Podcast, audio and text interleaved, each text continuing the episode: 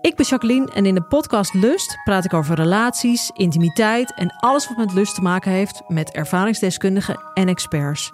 Of je nu in een relatie zit, single bent of iets daartussenin, Lust is de podcast voor jou. Overal te beluisteren, dus ook in jouw favoriete podcast-app.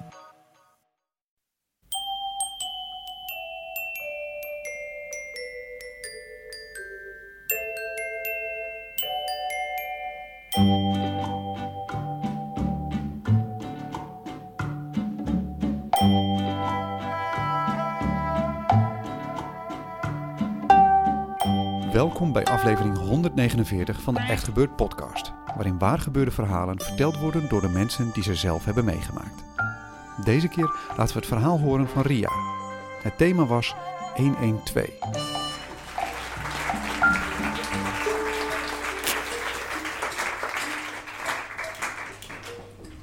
Het is zondagochtend. Ik sta mijn broodjes te smeren voor de ontbijt en de lunch. Het is half zes zondagochtend, dat zal ik nog even vertellen. Voor mij een vrij normale tijd om aan het ontbijt te beginnen. Want ik werk op de meldkamer politie in Amsterdam. En onze dienst begint half zeven, zeven uur. Ik heb mijn broodjes ingepakt. Ik trek mijn jas aan. Kijk nog even in de spiegel waar ik de slaaprimpels nog in mijn gezicht zie. En loop zachtjes naar beneden om een fiets te pakken naar het hoofdbureau van politie waar mijn dienst begint. Terwijl ik aan het fietsen ben, verheug ik me al op het Oosterpark. Want daar kom ik altijd mijn Oosterse dame tegen. Wij komen elkaar al jaren tegen en wij zijn van een minzaam knikje naar een knikje en goedemorgen gegaan in de loop der jaren. Daarna fiets ik door en ik kom bij Carré aan. Prachtig de Amstel, zilver, kleurig en eigenlijk wil je dan niet verder fietsen. Maar de volgende stop is ook leuk. Het Leidseplein, s morgens vroeg om 6 uur. Je ziet mensen afscheid nemen van hun nieuwe, laatste liefde van die nacht. Dronken cafébezoekers die elkaar onhandig omarmen en elkaar een goede nachtrust toewensen. Ik ben een beetje jaloers, want zij gaan slapen en ik ga werken. Het is half zeven als ik in de kleedkamer in mijn uniform hijs en ik me vertwijfeld afvraag hoeveel gekken er 's morgens om half zeven een uniform aantrekken. Ik dus. Ik loop de kleedkamer uit, kijk nog even in de spiegel en ik zie nog steeds dezelfde slaaprimpels in mijn gezicht. Geen hoop meer. Ik loop naar boven en ik loop de gang in naar de briefingruimte waar wij elkaar altijd ontmoeten voor de dienst. En ik zie mijn collega's daar zitten. Zelfde slaaprimpels en ze proberen met een bakje automatenkoffie een beetje wakker te worden. Het is een mooie combi vandaag. Oud en jonge collega's, nieuwe en niet zo nieuwe, zoals ik. We wachten op de chef van de nachtdienst die ons komt vertellen wat er die nacht gebeurd is. En hij vertelt ons van de berovingen, de steekpartijen, de eenvoudige aanrijdingen, de vechtpartijtjes. Kortom, een gewone nacht. Wij nemen de dienst over en we zitten nog een beetje bij te komen van hè, het slaapgebrek van dezelfde nacht. En we beginnen rustig onze dienst met het kopje automatenkoffie en de verhalen van het weekend van de andere collega's. De eerste belletjes zijn van dronken mensen. Dronken studenten, dronken toeristen die hun fiets kwijt zijn of een hotel kwijt zijn en 112 bellen, omdat ze onze hulp toch echt nodig hebben. We vertellen hun heel aardig en heel fijntjes dat wij daar niet voor zijn. En wij krijgen niet altijd even ook zulke aardige antwoorden terug dan. Rond een uur of elf ben ik bezig met een meisje wat beroofd is. En ik ben bezig met haar gegevens te verwerken in het systeem, zodat er een auto naar haar toe kan gaan om haar hulp te geven en een andere auto gaat uitkijken naar de boeven. Ik ben bezig om haar gerust te stellen, terwijl ik naast me hoor dat mijn collega Dennis een telefoontje krijgt. Dennis werkt net zo lang op de meldkamer als ik, het is een ervaren collega. Maar Dennis heeft ook net een heel dierbaar persoon verloren. Met toch wel een traumatische achtergrond. Dennis krijgt een jongen aan de lijn. Ik hoor dat door zijn koptelefoon. Want op de meldkamer zitten we in een halve cirkel achter elkaar. Met de bedoeling dat we elkaar goed kunnen zien en ook vooral kunnen horen. Wij noemen dat meldkameroren. Je moet weten wat je collega daar aan het doen is en daar aan het doen is. Want er kan wel bij jou iets binnenkomen waarbij je hem kan assisteren. Ik hoor dus door de koptele- koptelefoon van Dennis een jonge jongensstem. Ik schat hem een jaar of dertien. Ik zie dat Dennis langzaam naar zijn post toe gaat om nog beter te kunnen luisteren, want de jongen is duidelijk in paniek. Ik hoor Dennis zeggen: Wat zeg je? Ligt je vader op de grond? Maakt hij een vreemd geluid? Ik zie Dennis verstarren. En ik kijk hem aan en ik zie dat hij toch wel een beetje hulp kan gebruiken. Ik gooi een propje op zijn bureau om zijn aandacht te trekken en ik gebaar hem dat ik met zijn post mee ga luisteren. Hij knikt, hij begrijpt me. Dennis valt even nog steeds stil. Ik vraag aan Dennis dat hij tegen de jongen moet zeggen dat de deur open moet. En Dennis zegt tegen de jongen, je moet even de deur openzetten, want wij sturen politie en ambulance naar je toe. Ja, zegt de jongen, dat ga ik doen meneer. En terwijl de jongen naar de deur loopt, horen we hem tegen zijn vader zeggen, ik kom zo terug hoor, pap.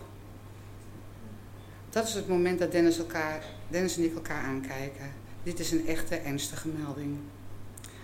De jongen komt terug en Dennis vraagt aan de jongen om zijn vader een pijnprikkel te geven. Een pijnprikkel is als je met je knokkels over iemands ribben gaat. En als ze ook maar enigszins bij bewustzijn zijn, dan reageren ze daarop.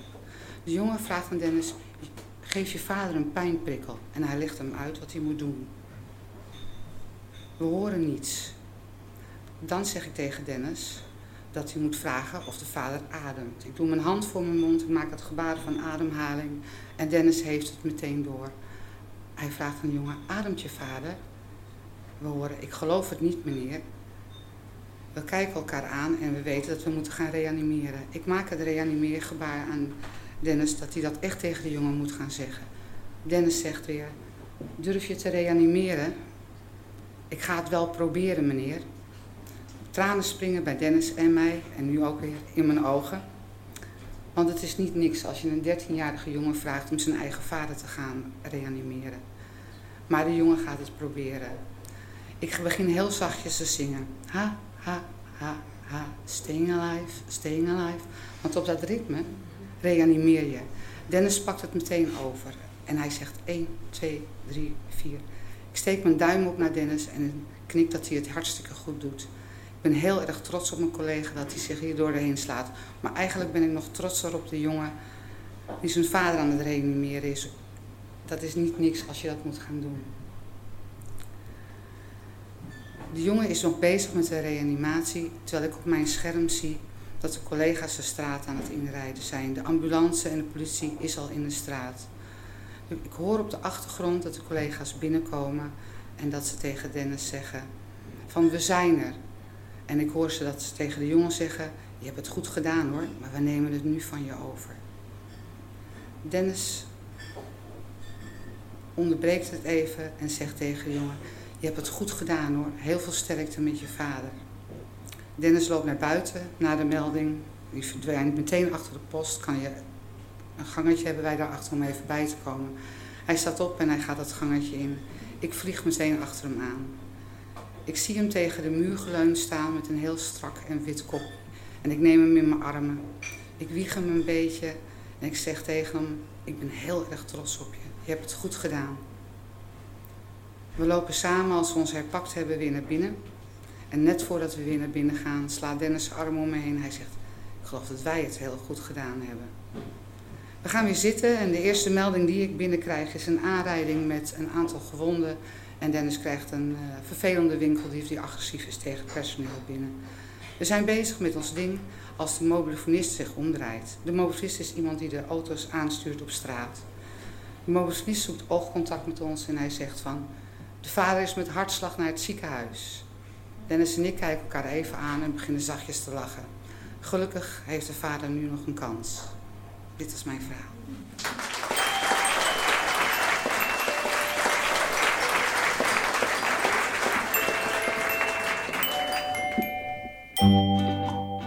Dat was het verhaal van Ria. Echt gebeurd wordt iedere derde zondag van de maand opgenomen in Toemler, onder het Hilton Hotel in Amsterdam.